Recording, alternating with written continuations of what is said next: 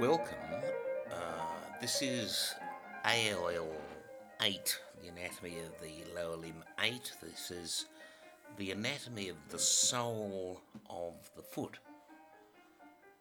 Um, now, our previous discussions really have naturally uh, led into a discussion of this region. Understanding this has similar goals, I think, as with the palm of the hand and would include an appreciation of the anatomy of plantar sepsis, that's the practical anatomy, but also I think of plantar trauma. However, uh, changing the perspective really of an understanding of dexterity to one of plantar stability. Now, we appreciate the cutaneous innervation with the weight bearing heels supplied by the rather large medial calcaneal nerves, which have come off of the tibial nerve actually well above the ankle. And I suppose that one could equate them very loosely indeed to the palmar cutaneous branches of the ulnar nerve, for example. Now, we've mentioned before in our podcast on the upper limb and the hand, you can check that out, that there are great similarities and differences also between the medial plantar nerve and the median nerve, or between the lateral plantar nerve and the ulnar nerve, respectively. The cutaneous distribution, that three and a half, one and a half split, is essentially the same, although in the foot there appears in many cases to be a little less dorsal digital innervation, cutaneous innervation, than in the hand. It's down more to the level of the eponychial fold than to the middle of the middle phalanx, for example. I remember when we started dissecting the cadaver, we started our cadaver dissection, I recall, with the palmar aponeurosis. And if you're dissecting the plantar aponeurosis, I, I must say, I can't, can't think of a more frustrating and perhaps more off putting place to start. There are in the foot a lot of fat locules for shock absorption, and it's a little difficult really for the novice to get down to that glistening plantar aponeurosis. Um, it behaves as a digital split and it attaches to the fibrous flexor tendon sheaths pretty identically with the way the palmar aponeurosis does so in the hand. The origin of the plantar aponeurosis is from the medial and lateral calcanean tubercles, and the central septa divide the sole into compartments which are as important for sepsis of the foot as they are in the hand. Remember the creation of the thenar and hypothenar and mid palmar spaces. In the case of the foot, there's a big and a little toe compartment, as you'd expect, which are important, and there's also a middle compartment which separates the flexor digitorum brevis from the abductors, and these septi attach to the first and the fifth metatarsal bones. And again, like the hand, the hallux abductor can contain usually only the first, but sometimes the second lumbrical tunnel, and that becomes important for the genesis of this space or mid-sole space infections. So these can happen stepping on a piece of glass or a foreign body or something. It affects the way uh, deep sepsis uh, may um, uh, particularly occur. Right. Well, this discussion here is of no little importance, of course, in the approach towards the diabetic foot, which is, of course, a, a global problem when I worked um, as a as a professor of surgery in the West Indies, there were in our hospital actually two very large wards entirely devoted to these problems.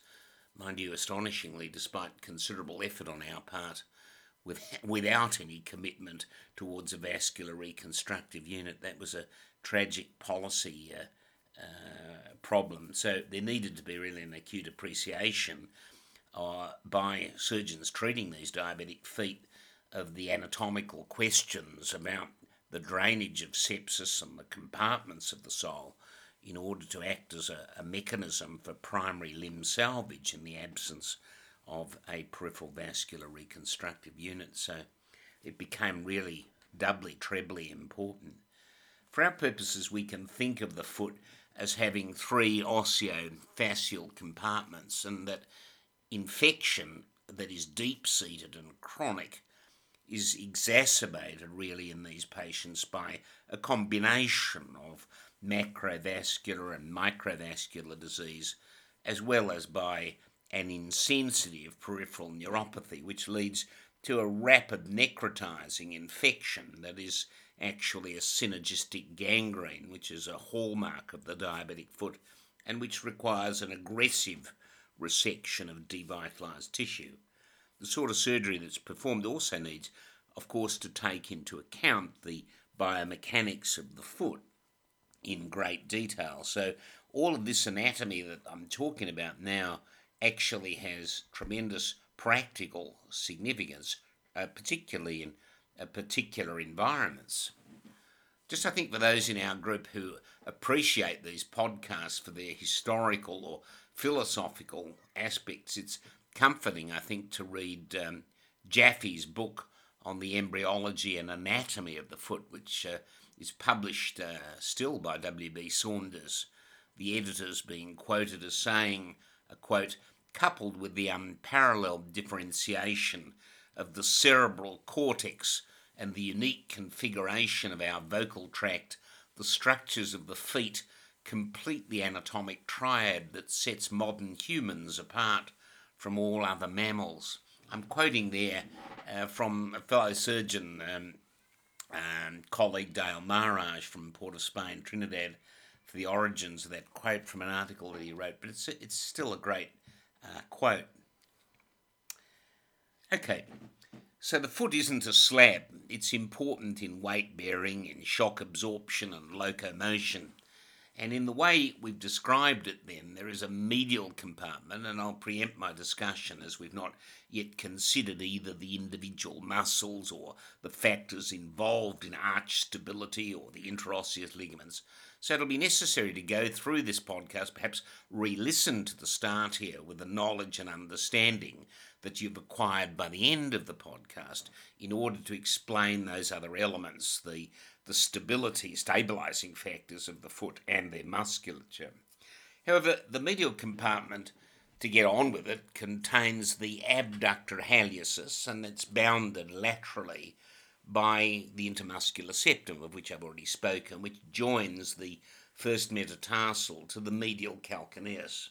And there's then a central compartment which can be effectively subdivided into a superficial component enclosing the flexor digitorum brevis, the quadratus plantae, which we've briefly met, the flexor digitorum longus and their offspring lumbricals are part of this as well. And then there's a middle component which comprises the flexor hallucis longus, the flexor hallucis brevis, and the adductor hallucis, and then a deep component, which, as we shall see later, is the same as the fourth sole layer, housing the interossei three plantar and four dorsal, just as in the hand. As we'll also see later, this central component, despite its subdivision, contains the lateral plantar vessels as they run typically between the flexor digitorum brevis and this quadratus plantae muscle, or so called flexor accessorius. That last lateral compartment, of course, contains the intrinsics of the fifth toe, which is the abductor digiti minimi, or in some older books it's sometimes called the abductor digiti quinti, the fifth muscle, the flexor digiti minimi brevis, and the opponens digiti minimi.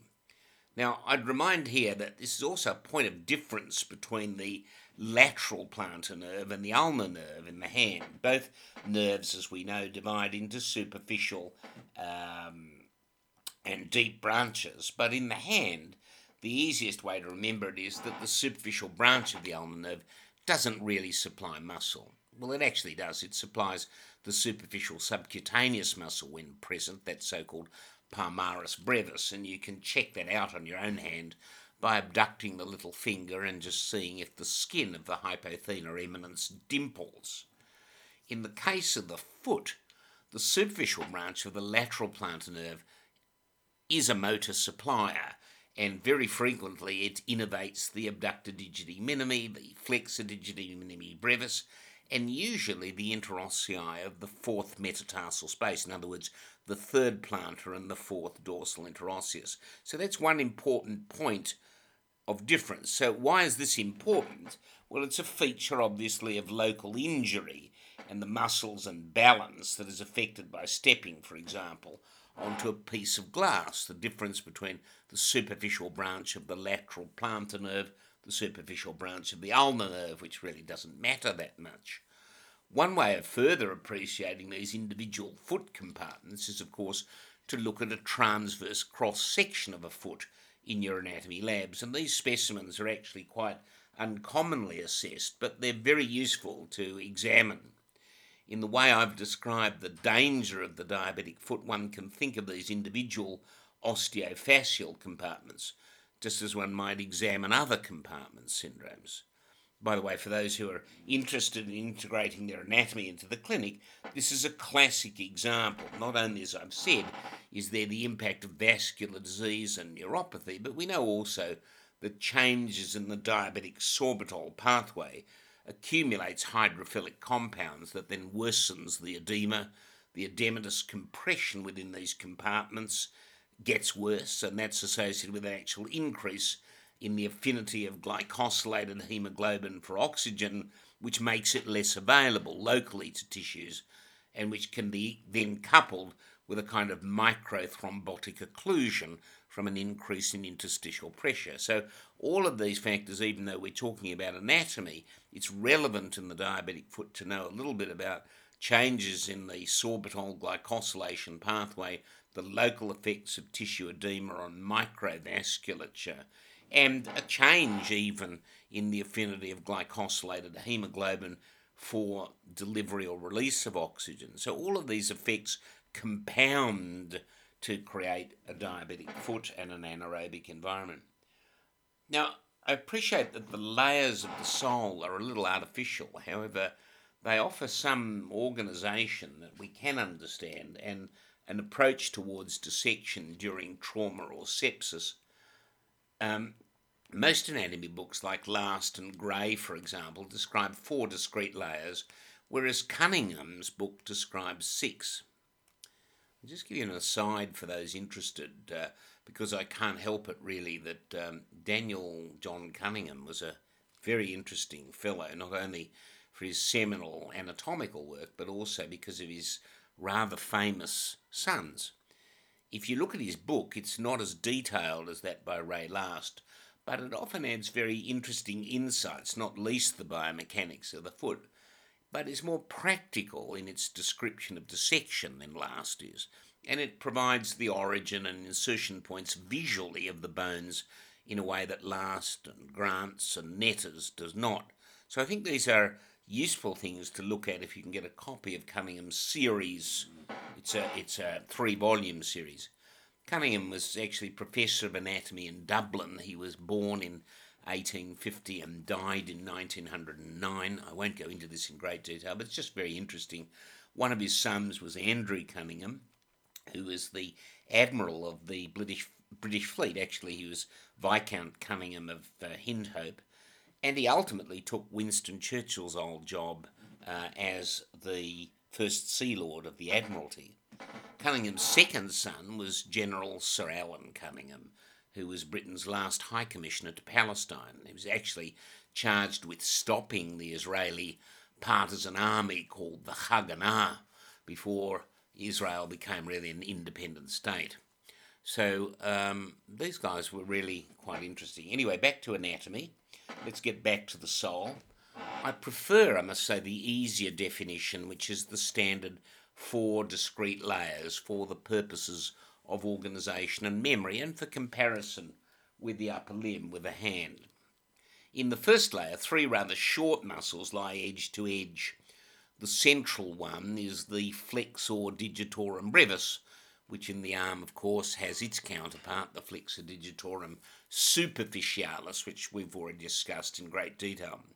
This arises from the medial tubercle of the calcaneus, and that's the flexor digitorum brevis, and um, it appears really as the first sort of central fleshy little muscle that you see once you lift up the plantar aponeurosis.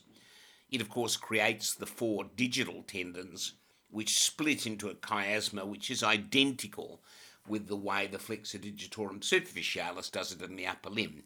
But the split is around the longest tendons of the sole, and the insertion is as in the hand to the level of the middle phalanx after having done that chiasmatic twist. This muscle, the flexor digitorum brevis, is innervated by the medial plantar nerve. On the medial side, of course, we've got abductor hallucis, which is what you'd expect. So in the hand, we remember we have in the here in the thenar eminence the abductor pollicis brevis. We need a brevis because we've also got an abductor pollicis longus. We don't have that in the foot, but this is the sort of uh, abductor pollicis brevis equivalent, the abductor hallucis and it too arises from the medial calcaneus. It's inserted into the medial part of the proximal phalanx of the great toe, also innervated by the medial plantar nerve. And the origin is actually just in front of that of the flexor digitorum brevis on the medial side of the calcaneus. If we remember too, the abductor pollicis brevis has an origin from the flexor retinaculum in the hand, so too does the abductor hallucis in the foot, arise a little bit from that flexor retinaculum. It's a little complicated here since part of the medial aspect of the flexor hallucis brevis fuses with the medial expansion of the extensor hallucis longus by merging into a bit of the tendon of the abductor hallucis. So these things can actually be a bit fused together. That's a difference also in the foot. The insertion is mostly, however, into the plantar surface of the proximal phalanx, which kind of diminishes its efficiency, if there were actually much, as a kind of discrete abductor of the great toe. Even though we've got an abductor of the great toe, its job isn't particularly efficient. And by the way, note here too the similarity in the hand, whereas there's no extensor expansion for the thumb, the tendon of the extensor pollicis longus in the hand is stabilized on its dorsum by the receipt of expansions from the abductor pollicis brevis as well as a bit of the adductor pollicis. My point here is that the sole musculature, a bit like the palm musculature, crosses over a little bit into a bit of extensor support, and that's a stability issue, but it also exists in the hand and that clearly stabilises where there are no extensor expansions that are typical in that first digit, whether it be the thumb or the great toe. Cunningham, in his first layer, of course, includes these three muscles, but also includes the plantar, digital vessels, and nerves. We'll come into that a little bit later. The third lateral muscle is, of course, the abductor digiti minimi, or as I said before, the Latin for fifth, the abductor digiti quinti. But what's different about this is its breadth. It originates somewhat unexpectedly from the medial and lateral calcanean tubercles, so that's a bit unusual. And on the medial side, it's deep then to the flexor digitorum brevis, so that here it kind of runs across the top of the calcaneus as a rather broad strip of origin. And as expected, it inserts into the lateral side of the proximal fifth phalanx, sometimes into a bit of the tubercle of the fifth metatarsal as well. So the thing to remember here is that the origin of the abductor digiti minimi is much broader from the medial and lateral calcanean tubercles. Quite a broad muscular structure. You wouldn't expect it that much, but maybe that's got to do with the lateral stability of the foot. Otherwise, it behaves a bit like the abductor digiti minimi of the hand. It is, of course, innervated by the lateral plantar nerve, and as I said before, by its superficial branch. So we led naturally then into the second layer.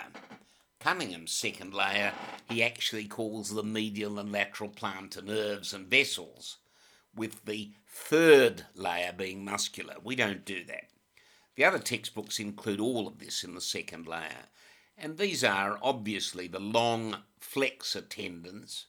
If you're reading Cunningham, he becomes a bit confusing here because he includes the tibialis posterior, which is really part of the fourth layer. So I would try and stick with our four layer system. So in this second layer are the long flexor tendons, the flexor digitorum longus, the flexor accessorius, or as I've called it before, the quadratus plantae, a bit of a unique muscle, and the spin-off muscles, the lumbricals, and of course the big flexor of the great toe, the flexor hallucis longus. So just think of it as the long flexors and their spin-offs, and that rather unique foot muscle, which we'll mention, the quadratus plantae. Much easier this way, okay?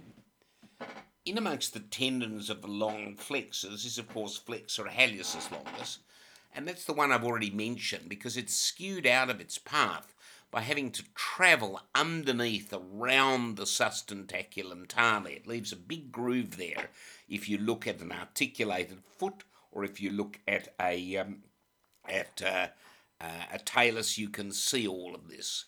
As it runs, that's the flexor hallucis longus, into the middle of the sole, it's actually crossed by the flexor digitorum longus, and in so doing, the flexor hallucis longus gives a kind of medial support to the two tendons of the flexor digitorum longus as it's dividing, uh, providing this additional medial support. Now, that's unique and it highlights the kind of biomechanical significance of the flexor hallucis longus to the medial foot structure and stability.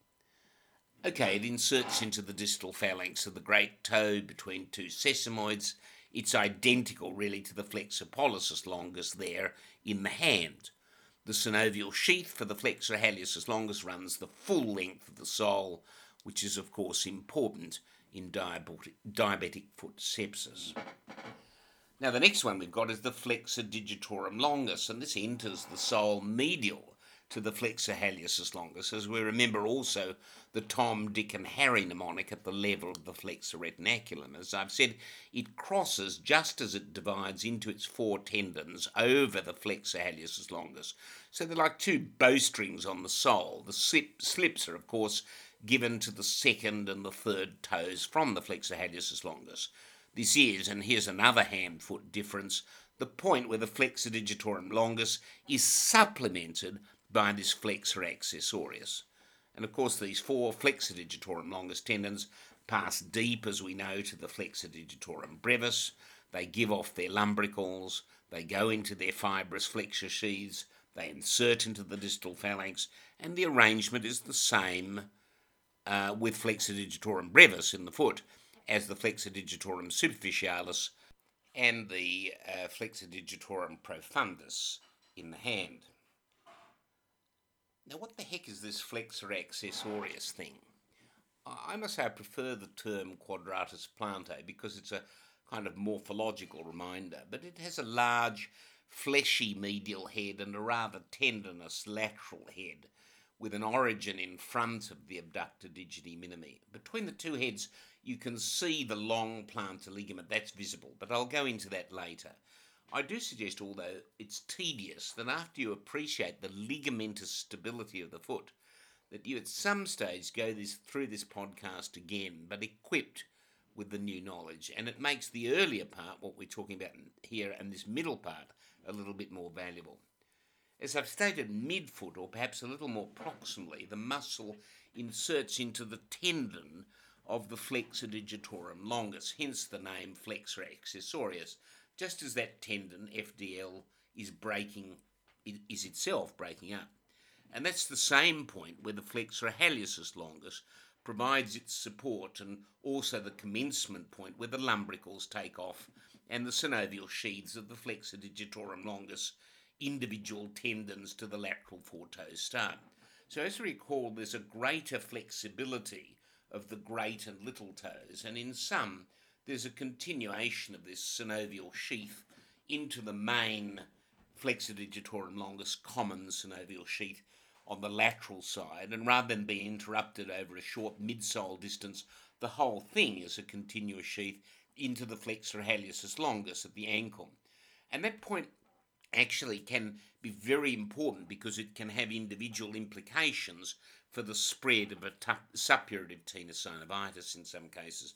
So here we can remember these events a little bit more easily. They're all happening in about the mid-sole. The flexor accessorius is innervated, of course, by the lateral plantar nerve, and it's believed that it pulls on the flexor digitorum longus tendons in such a way as to permit or assist in flexion of the lateral four toes at any position, and that, for example, when the ankle is flexed and the flexor digitorum longus itself is at its shortest, this muscle acts biomechanically to assist in toe flexion and the power of that movement. If we're dissecting the foot, the muscle is deep to the flexor digitorum brevis, but superficial to the abductor hallucis and the lateral plantar artery and the lateral plantar nerve actually runs over its surface for context, with the medial plantar artery and the medial plantar nerve running a little more medially. There's actually a nice article um, on this muscle by Athervale and Geetha Swathi um, from Surgical and Radiologic Anatomy in 2012 if one wants to look that up. Uh, when I start, I think our website later this year, these articles and summaries will be made available for subscribers to round out their knowledge. I should state that the two headed structure of this muscle is a bit unique to humans. It's a single belly in other mammals. And a human variant, when an element of this muscle runs through the tarsal tunnel, the so called flexor digitorum accessorius longus, as it's called, is a potential cause of tarsal tunnel syndrome with tibial nerve compression. The few anatomical studies that have been performed suggest a rather high variability of the quadratus plantae, which might be indicative of its evolving state. If the old theories are actually correct, it's descended into the sole from the leg and the medial and lateral heads of origin would reflect this, whereas others suggest that the different heads are discretely morphological, with the medial head a kind of new human developmental pattern, either linked to a deeper head of the flexor digitorum brevis or the flexor hallucis longus, and therefore being a more recent phylogenetic development that might explain a greater variability of the medial head origin. There's just a bit of speculation about that. The idea of a toe flexor support of the quadratus plantae is that its bulk may represent more than this, and that our plantigrade status actually makes us different from animals that are merely digitigrade. In other words, they've got flattened feet, or from other animals that rely on placement of the lateral border of the foot on the ground for their stability. I'll go a little bit more into the biomechanics a bit later, but it would make the medial aspect of our human foot a little bit more grip like than previously thought at a point before the toe takeoff, and that might be an advantage of the quadratus plantae, It's not just inflection power of the distal toes, particularly when the flexor digitorum longus is at its shortest acting or is not acting very well at all, such as when the ankle is plantar flexed. The variability in the slip attachments between the flexor digitorum longus and quadratus plantae might particularly reflect their common embryologic origin and this embryologic variability. So it's a little bit more complicated. The FDL, we remember, provides the lumbricals and they move preaxially towards the metatarsophalangeal joints, much as they do in the hands, and they lie on the plantar surface of the deep transverse metatarsal ligaments passing into the dorsal extensor expansion. There's a difference here with the foot, although, like the hand, a lumbrical that is innervated by the medial plantar nerve is typically unicipitally, has one head, whereas one supplied by the lateral plantar nerve is typically bicipital, has two heads. Here, over in the foot, more typically, it's the lateral plantar nerve that dominates, and that tends to supply the lateral three lumbricals in a 1 3 relationship rather than, as in the hand, where the relationship is more typically 2 2.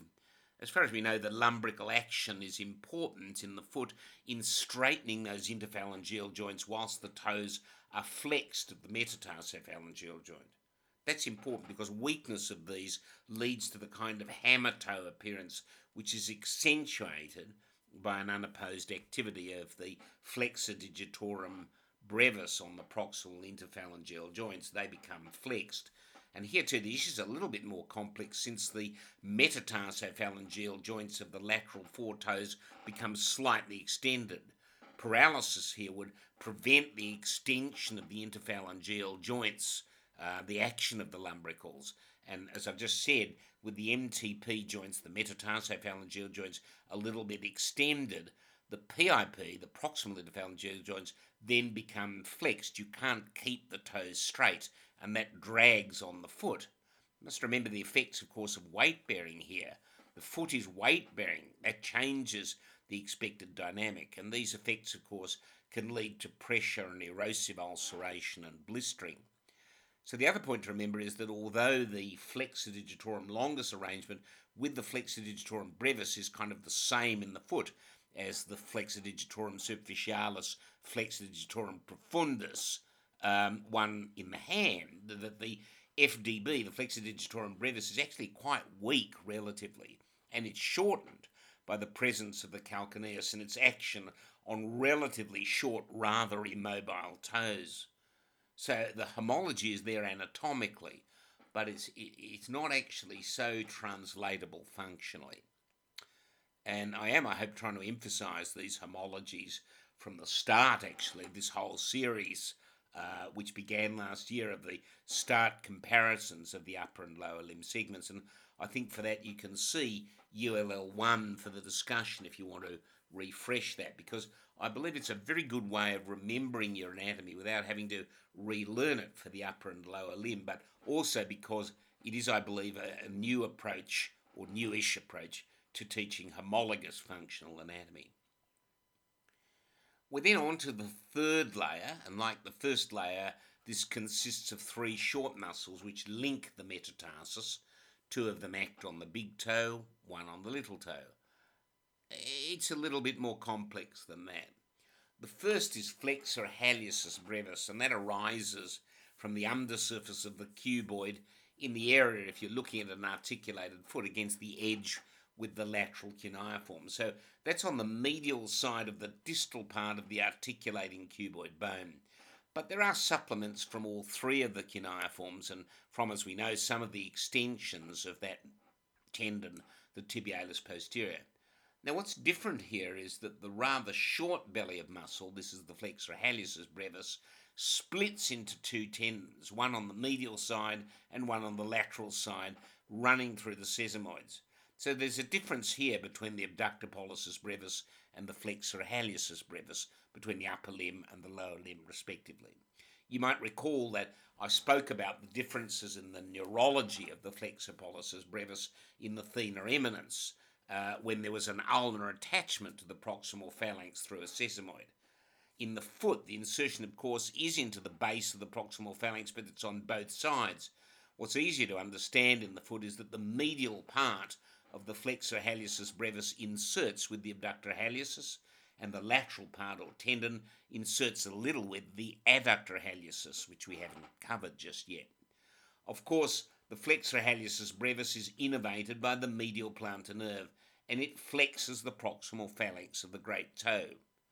The sesamoids here increase the size of the ball of the big toe, and they act also as small shock absorbers which prevent compression devascularization of the tendons as well as that of the flexor hallucis longus.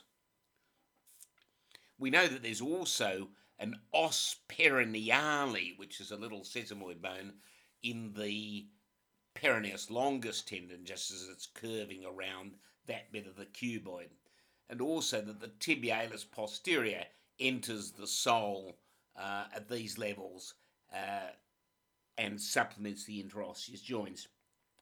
The relevance for the hand to remind those people, of course, is that if the flexor pollicis brevis inserts into the ulnar side of the thumb, then that may actually be innervated by the ulnar nerve. That's an unusual thing to do, and it either represents an unnecessary first palmar interosseous or part of the adductor pollicis and therefore would be innervated by the ulnar nerve. In the case of the foot, the flexor hallucis brevis has both a lateral and medial insertion point through sesamoids, so that the homology ends there.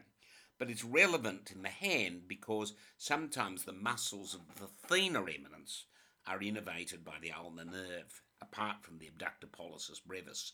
and so that can cause confusion in a median nerve injury.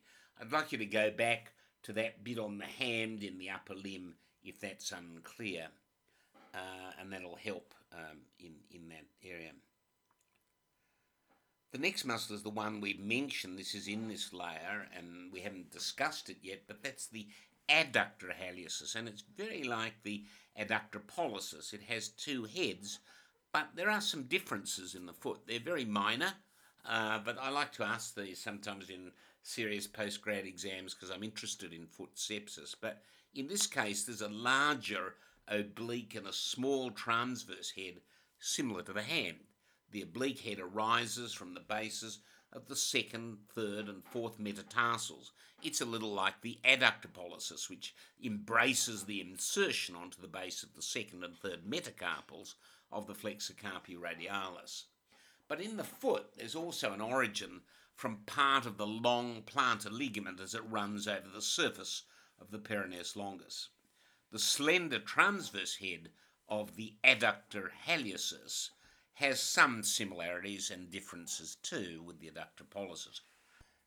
In um, this case, uh, this one has no bony attachment and it arises from a bit of the deep transverse metatarsal ligament and the capsules of the lateral four metatarsophalangeal joints. The transverse head of the adductor pollicis actually has a bony origin from the base of the third metacarpal. So here too is a little difference between the hand and the foot. It's one of my favourite questions also. But it reflects a deep understanding of the anatomy of the foot and hand in sepsis, as I keep banging on about. The insertion is into the lateral aspect of the base of the proximal phalanx, with the lateral tendon, the um, FHB or the flexor hallucis brevis, like the adductor pollicis, as I've said, where the deep branch of the ulnar nerve sinks into its substance, so too does the deep branch of the lateral plantar nerve sink into the adductor hallucis. And it's an important muscle in the foot, not so much in adduction, but in the action adduction provides to the axial metatarsal to contribute to the transverse arch by pulling on the undersurface of the capsules of these metatarsophalangeal joints. The other muscle is, of course, the flexor digiti minimi brevis, and that arises from the base of the fifth metatarsal nearby the peroneus or fibularis longus, and it runs laterally to insert into the lateral side of the proximal phalangeal base, a little bit medial to the insertion point of the abductor digiti minimi. And this muscle, the flexor digiti minimi brevis, is actually, as we know, innervated by the superficial branch of the lateral plantar nerve. And uh, it's just one more of the little toe strength flexors. Now we're led into the fourth layer here. And the next layer is what we, what most I think call the fourth layer, what Cunningham actually calls the sixth layer. But this layer is the most typically the one housing the interossei and the insertional points of the tibialis posterior and the peroneus or fibularis longus.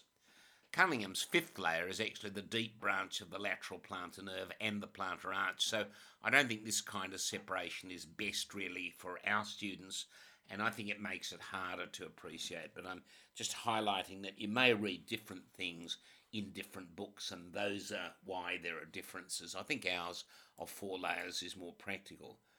Now, the principles of the interossei of the foot are the same as in the hand, with pad and dab representing palmar adduction and dorsal abduction.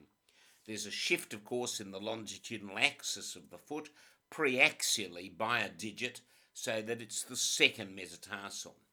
And given the abductors and adductors in the foot, we still need three plantar and four dorsal interossei. We have three palmar and four dorsal interossei.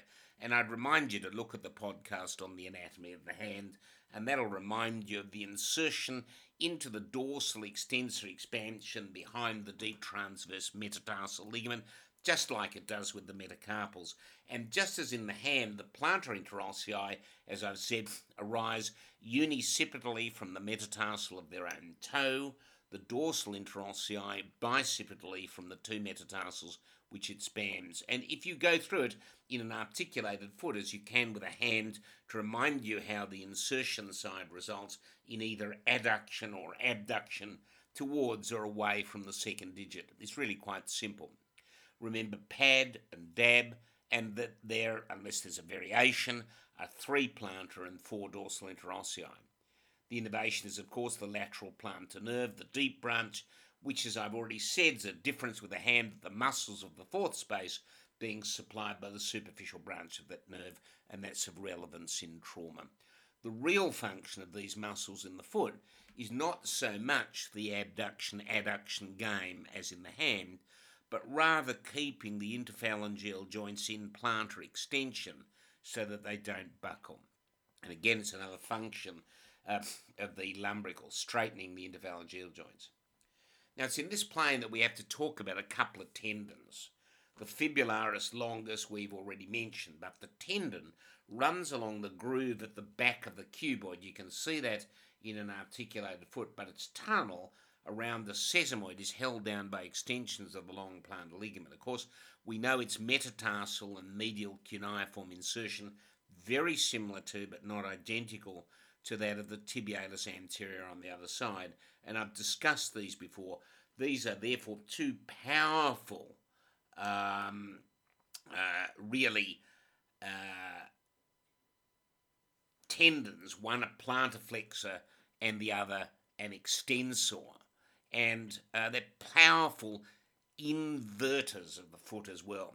We also have tibialis posterior, which is stoutly inserted into the tuberosity of the navicular, but which lying above the spring ligament also sends extensions as ligamentous attachments back to the sustentaculum tali to all the three cuneiforms, more as kind of interosseous ligaments, and to the base of the cuboid, the bases of the second, third, and fourth metatarsals.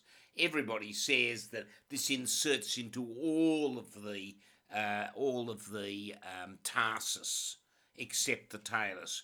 Well, it's not accurate in that sense. These are interossei or interosseal, uh, interosseous ligaments as such. We have to address, I think, the plantar nerves and arteries. As I've said, Cunningham calling it part of a second layer, the deep branch of the lateral plantar nerve as a fifth layer. We're not doing that. But this approach is far too complex. What we need to understand here is that these nerves arise deep to the flexor retinaculum from the tibial nerve. They enter the sole of the foot with a corresponding branch of the posterior tibial artery, and that's deep to the abductor hallucis. And we remember that the arterial division is a bit higher than the nervous division. You think of it alphabetically that way, above the ankle. And again, that's really important in trauma or in distal vascular exposure in the medial and lateral borders of the sole, the artery, therefore is more marginal than the nerve. And that's not like the wrist, it's the reverse in the wrist. And that's also really relevant for trauma, since in a hand injury, if you're pushing your hand through a plate glass window, if there's arterial bleeding, the likelihood is that there's also a nerve injury. That's not necessarily the case in the foot, and that knowledge really has practical significance. The medial plantar nerve is also much larger because although it supplies far less muscle, its cutaneous innervation is a bit greater. And likewise, the lateral plantar artery is bigger because it forms the only plantar arch. So these are some differences that we can think of between the hand and the foot. Another difference of the hand, of course, is with its superficial palmar arch. The main contributor is the ulnar artery. The deep palmar arch, we remember, has the main radial artery contribution. This neurovascular plane runs effectively between the first and second layers in the way I've described it, lying against the long tendons, although it's a little bit artificial. Now, we can go into this a little bit here, and uh, the medial plantar artery can be actually pretty variable in its size. Its branches can concord with those of the medial plantar nerve, but it's not uncommon that the small artery that accompanies the plantar digital nerves can even be very, very small or even absent. And it's effectively then replaced by a larger plantar metatarsal artery. And it ends by an anastomosis with the first plantar metatarsal artery on the medial side of the big toe. The artery is on the outside, as I've said, of the medial plantar nerve, and it appears under the muscles of the first layer. It supplies the abductor hallucis and the flexor hallucis brevis, but it also supplies basically the big toe. On the lateral plantar artery side, that too runs with the lateral plantar nerve and is the origin of that single plantar arch, providing a proper lateral digital plantar artery to the lateral side of the little toe, then a plantar metatarsal artery for each metatarsal space. Each one of those metatarsal arteries sends a perforating branch through the proximal part of the space to join the dorsal metatarsal artery. And here it can be a bit complicated by uniting with a little digital branch of the medial plantar artery, if that exists. And then it becomes a common plantar digital artery. So there's some variation there. And that then splits around the digit on the adjacent side of the toes, where we call it a proper digital artery. Got it? Now, I must say, I always had a little bit of trouble with this, but the difference is that some of the plantar digital arteries are a bit vestigial, and because they all have to accumulate around the single plantar arch. And that artery runs deep to the small muscles of the first layer here, the abductor digiti minimi, the flexor digitorum brevis. And although it runs with a superficial branch of the lateral plantar nerve, its main branch winds around the base of the fifth metatarsal. It runs with a deep branch of the nerve. And that plantar arch in, runs in the bases of the metatarsal, so it's very proximal. And it joins the dorsalis pedis, if we remember that, that artery, in the first metatarsal space. In fact, the small perforating branch of the arcuate artery, if you remember the dorsalis pedis, which we discussed in an earlier podcast on the extensor side, and these ones run in the proximal part of the space to join that deep plantar arch. So there's some variability in that, but that's how there's a dorsal plantar perforating connection. Sometimes there are higher perforators as well in the more distal part of the metatarsal space. So you can actually have two perforators running and supplementing it from the dorsal side. And then there is, as I've said, the further supplementation from the termination of the dorsalis pedis. So I always found that very difficult to understand, but I think if you look at it that way, it's a bit easier uh, to understand. Now, we need to consider the nerves here a little bit. Uh, it's really a lot to take in, but we've got quite a bit left in our uh, in our um, uh, discussion yet. So just let's dispense with the nerves. The medial plantar nerve, which supplies the two muscles under which it runs, the abductor hallucis and the flexor digitorum brevis, and also the flexor hallucis brevis and the first lumbrical. It has, as we know, the digital cutaneous branches that supplies the medial three and a half toes plantarwards, and as I've said before, back to the level on the dorsum of the foot to the eponychial fold. There's often a lateral communicating branch from that medial plantar nerve with the lateral plantar nerve, and that can sometimes develop a little painful pressure neuroma there, which needs to be differentiated from Freiberg's metatarsalgia. The proper plantar digital nerve to the medial side of the big toe also innervates the flexor hallucis brevis, and there might be added medial foot cutaneous branches. These can divide into three cutaneous common plantar digital nerves before, as we've said before, becoming the proper digital nerves.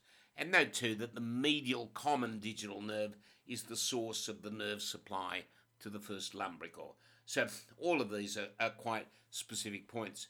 To reiterate, the lateral plantar nerve passes between the flexor digitorum longus and the quadratus plantae and the abductor digiti minimi, and in that space, it then runs between the abductor digiti minimi and the flexor digitorum brevis, and it gives that lateral cutaneous branch to the lateral little toe before dividing into the superficial and deep branches, as I briefly already discussed. To return to the superficial branch, just to reiterate again, it gives off its proper plantar digital nerve and a common plantar digital nerve in the fourth metatarsal space.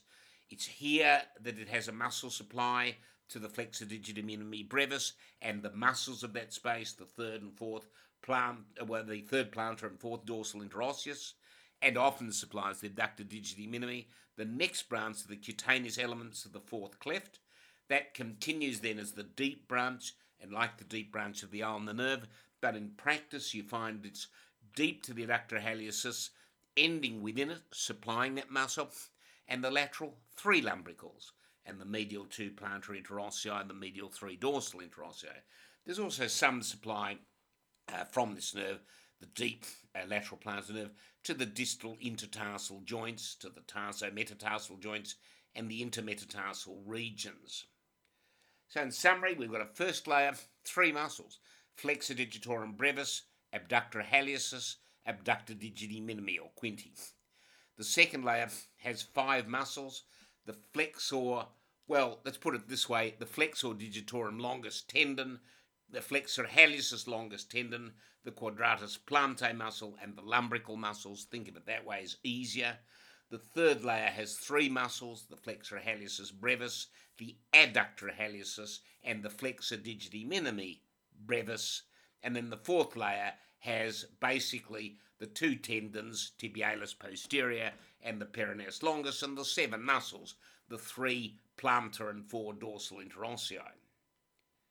So we'll have a little bit uh, of a break, and uh, I think uh, what I'll do is um, just finish off uh, with a little bit of a discussion on plantar stability. I suggest that you just pause it here and we're going to talk a little bit about plantar stability and the plantar ligaments. Now, it's useful to have at your hand an articulated foot. The other thing you can look at, of course, is your own foot impression uh, of a wet foot on a dry floor. We've all looked at that, but it's a biomechanical imprint, isn't it? The heel makes a wet impression, as does the lateral foot and the pads of the distal phalanges. And the area of this oblong shape shows the medial gap that we all recognise as a normal human footprint. That medial gap is, of course, the medial longitudinal arch of the foot. We're less aware of the lateral longitudinal arch, where there's a differential lateral pressure, which is obviously much flatter but still significant.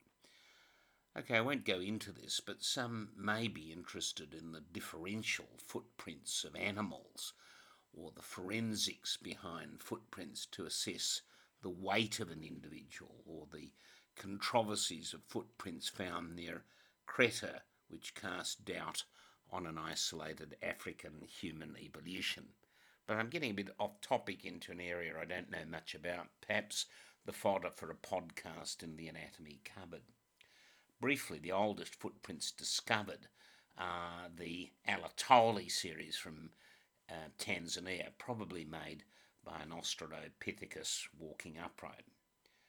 Now, if we drift back to the foot, let's look at those articulated bones, where the arch is maintained by bony, muscular, and ligamentous elements.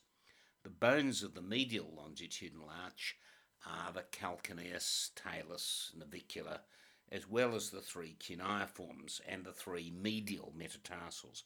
We've covered these bones in the previous podcast. The points of attachment here are the posterior tubercle of the calcaneus and the heads of the metatarsals, and likewise the lateral longitudinal arch consists of the cuboid, the calcaneus, of course, and the lateral two metatarsals. If we look at the transverse arch, it's incomplete, and it's only when the two feet stand together that the whole arch is formed. It's a hemiarch, and it's really the bases of all of the five metatarsals plus the cuneiforms and the cuboid. Now, the medial longitudinal arch is not really generated by the bones, although one might think of it that way, or even the ligaments. Uh, we have the plantar aponeurosis, of course, which stretches between the back and forward pillars, but it can only accentuate the arch without really forming it. We need to consider really rather the special intertarsal ligaments now, which have particular and important names. And I must say, I used to get these a little confused as a student, so let's see if we can clear them up. The first is the spring ligament and it's a medial structure. And another, another name for that could be the calcaneonavicular ligament, an interosseous ligament. Now, briefly before this, although I've already mentioned this, the most important joints in the foot or tarsus are that between the calcaneus, talus, and navicular. We've discussed that in the previous podcast. The talocalcaneonavicular or so called subtalar joint, and that between the calcaneus and the cuboid. As I discussed in the last podcast, our understanding of the tarsus defines the forefoot and midfoot amputations that are possible for ambulation without a prosthesis or with a limited prosthesis, and I've gone through those if you need to go through the previous podcast. The uh, calcaneocuboid and talonavicular components create a mid-tarsal joint, and the subtalar, of course, in some minds is just really the talocalcanean part of the talocalcaneonavicular joint, but it's separated medially from the undersurface of the sustentaculum tali. I prefer to think of the subtalar joint as a composite joint, so there are some differences in our discussion when we speak. But that aside, the spring ligament joins the sustentaculum tali to the tuberosity of the navicular, and it is potentially divisible into a three part superomedial calcaneonavicular proper ligament, which connects the anterior margin of the sustentaculum tali to the plantar surface of the calcaneus a medioplantar, more sort of oblique ligament, and an inferior calcaneonavicular ligament.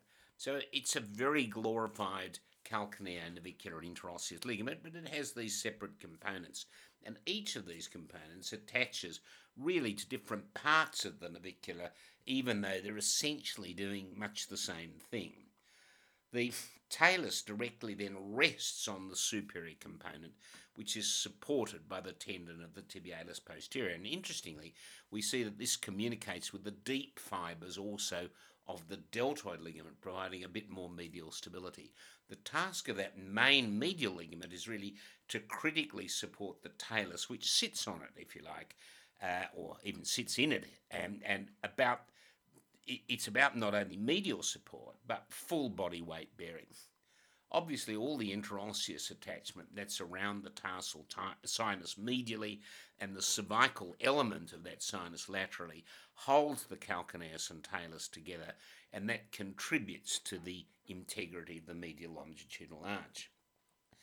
Now, of course, the muscles can contribute, and the most important, as we already know, is the flexor hallucis longus with its longitudinal pull and its contribution to that weaker flexor digitorum longus, particularly in the medial two toes. And that's the principal muscular element when standing for long periods of time, but also in propulsion and landing. And it's supported by the other medial muscles going to the great toe, like the abductor hallucis and the medial part of flexor digitorum brevis. And one could also imagine a small bit of stabilizing input from the medial interossei as well. So it's quite a complex medial integrity. And we know, of course, the mix of the tibialis anterior and the peroneus or fibularis longus, but these are a little bit more complex than we imagine. The tibialis anterior has that upward pull and is a contributor to the medial longitudinal arch as well.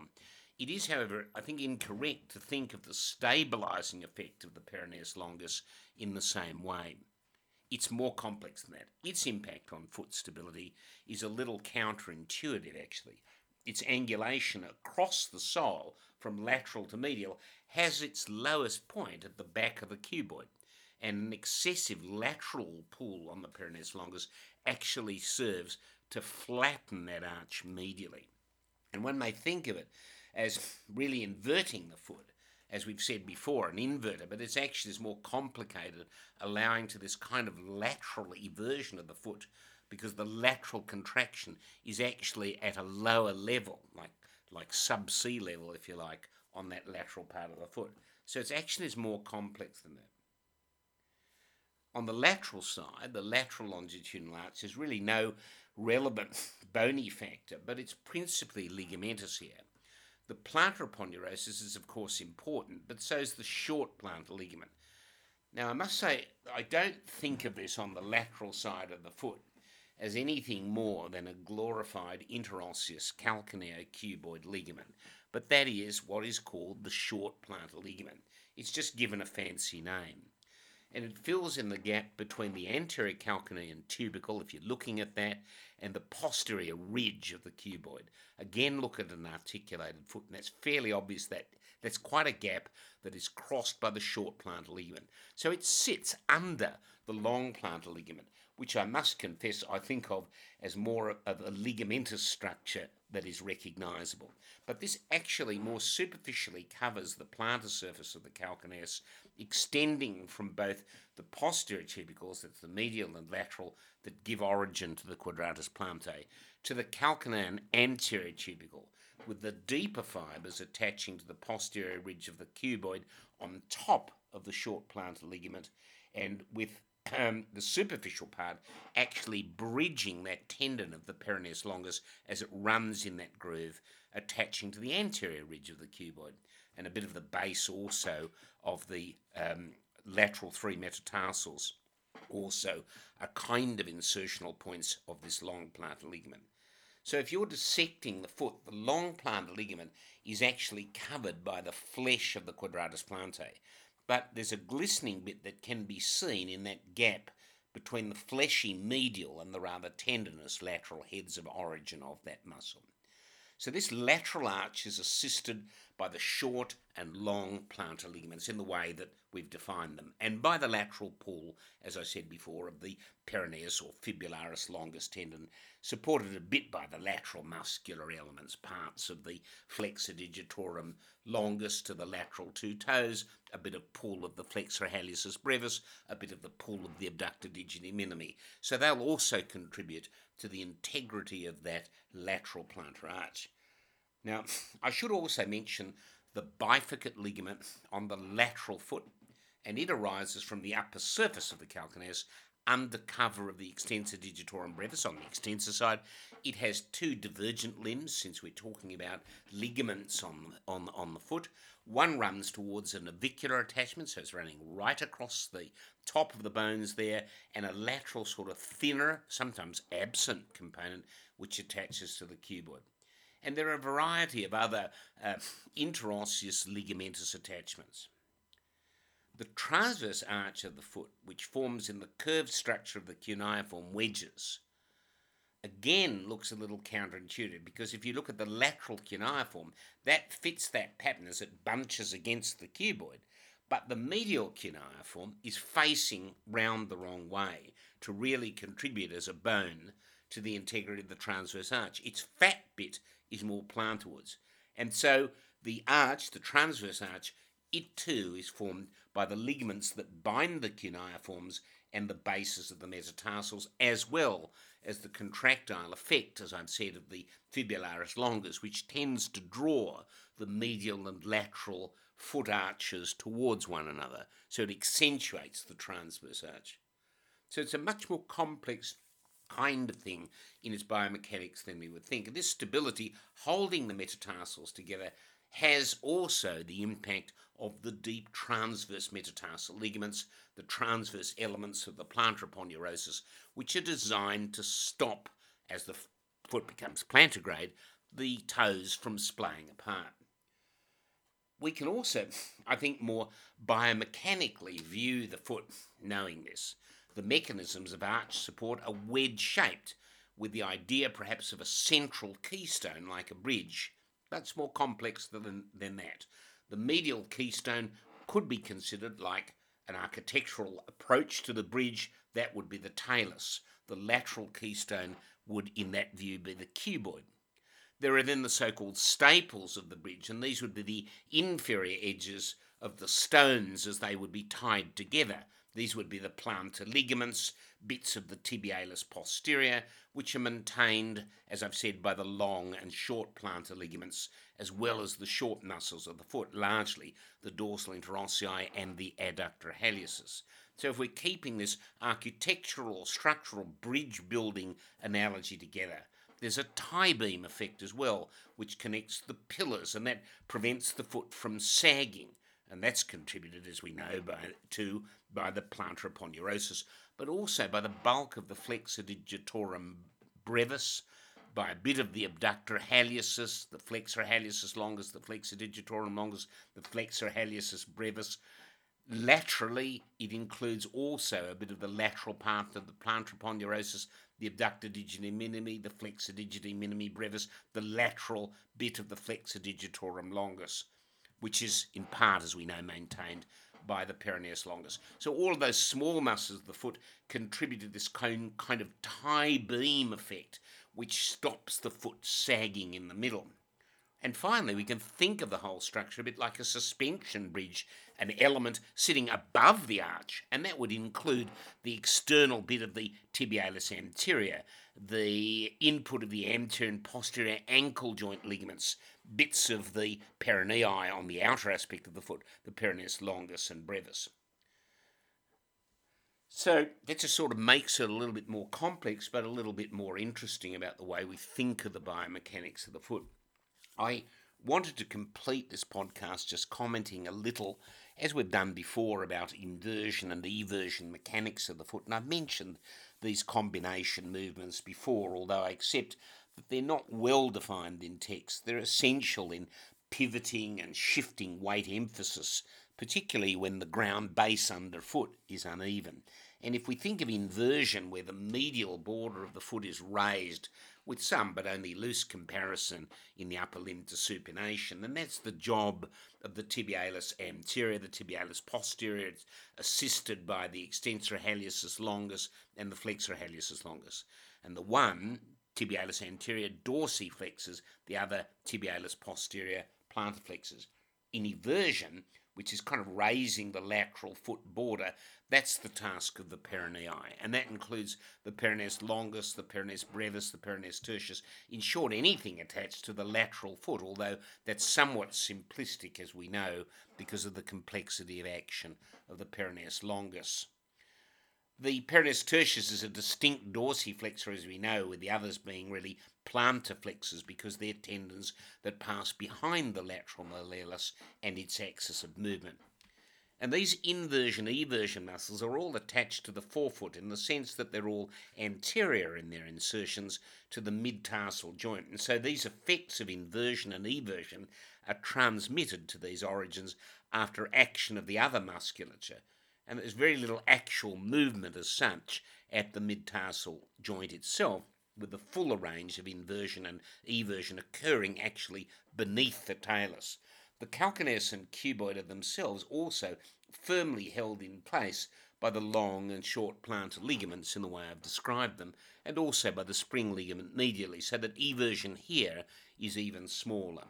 And the balance of these muscles produces the required position of the foot, even though the line of pull through the bones runs obliquely from the lateral tubercle of the calcaneus through the talar neck and into the medial tarsal sinus. And that allows the muscles actually to have their most efficient pull at right angles to this axis. The same principle that I mentioned with the line of pull and its purity in the extraocular muscles. If you go back last year or maybe even the year before, which was the start of the head and neck, to look at the line of pull of the extraocular muscles. Again, these are most efficient in certain grades, the obliques, particularly when the eye is moved medially, the recti when the eye is moved laterally or extorted. Again, if you want to understand that, go back to the head and neck extraocular muscles. But it's a similar principle here because of the change of line of pull because of the presence of the sustentaculum tali and the calcaneus.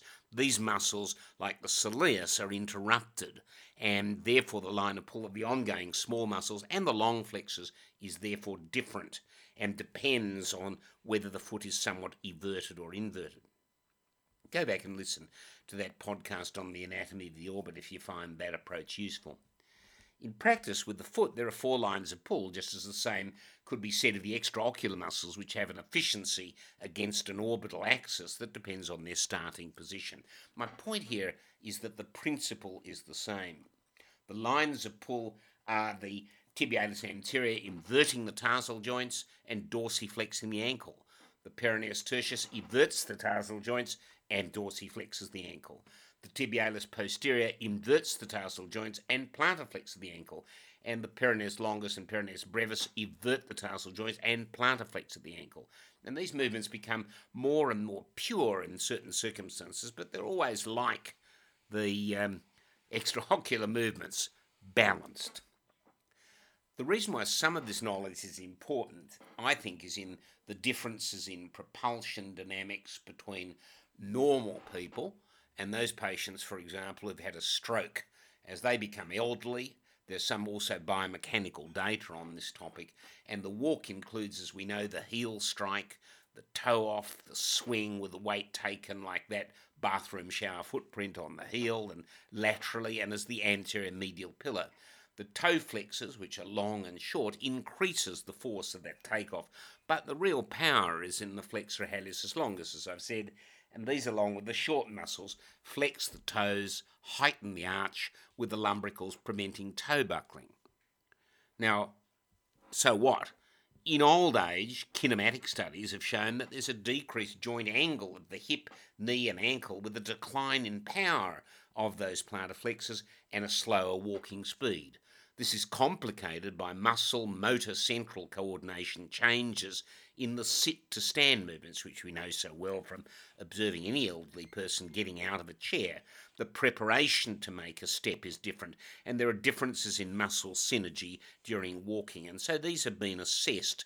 And propulsion is a plantar flexor function propelling the body centre of mass forward. In the stroke case, that effect is specifically impaired, although it's not as simple as this since the coordination reliance on the patient on a paretic over a non-paretic lung, uh, leg function uh, will actually vary. So they're interesting areas to consider if one's looking at variations in gait. I think we'll end this podcast here. Uh, I, I, think I may consider a neurologic summary of the lower limb for the next one, and we have a couple of lower limb quizzes yet to get through before we move on to the new area of the thorax.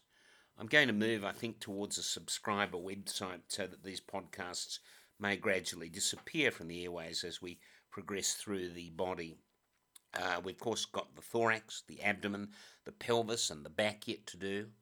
I'm actively seeking a neuroanatomist or a retired neurosurgeon to assist with neuroanatomy, and we'll also be doing a separate section on the eye and the orbit in one of our specialist anatomy modules.